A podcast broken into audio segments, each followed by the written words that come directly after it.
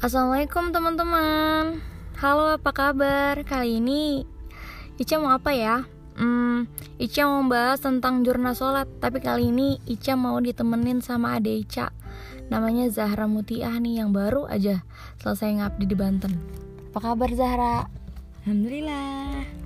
Baik. Waduh suaranya Zahra terlalu lembut. Oke, kita mau baca jur, jur, jurnal sholat ya Dengerin ya karya Ica. Surat cinta tentang sholat.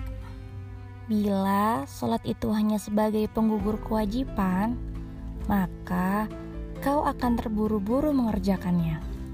Bila sholat hanya sebagai sebuah kewajiban, maka kau tak akan menikmati hadirnya Allah saat kau mengejarkannya. Sholat itu pertemuan yang kau nanti dengan Tuhanmu. Sholat itu sebagai cara terbaik kau bercerita dengan Allah Subhanahu wa taala. Salat itu sebagai kondisi terbaik untuk kau berkeluh kesah dengan Allah Subhanahu wa taala. Salat itu sebagai seriusnya kamu dalam bermimpi. Ketika azan berkumandang, tangan Allah melambai kepadamu untuk mengajak kau lebih dekat dengannya. Ketika kau takbir, Allahu Akbar. Allah melihatmu. Allah tersenyum untukmu dan Allah bangga terhadapmu. Ketika ruku, Allah menopang badanmu hingga kau tak terjatuh. Hmm, hingga kau merasakan damai dalam sentuhannya. Ketika sujud, Allah mengelus kepalamu, lalu dia berbisik lembut di kedua telingamu. Aku mencintaimu, wahai hambaku. Ketika kau duduk di antara dua sujud, Allah berdiri gagah di depanmu, lalu mengatakan, Aku tak akan diam apabila ada yang mengusikmu. Ketika kau memberi salam, Assalamualaikum.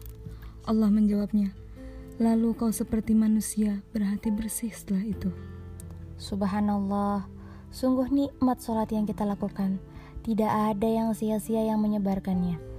Tidak akan rugi orang yang membacanya.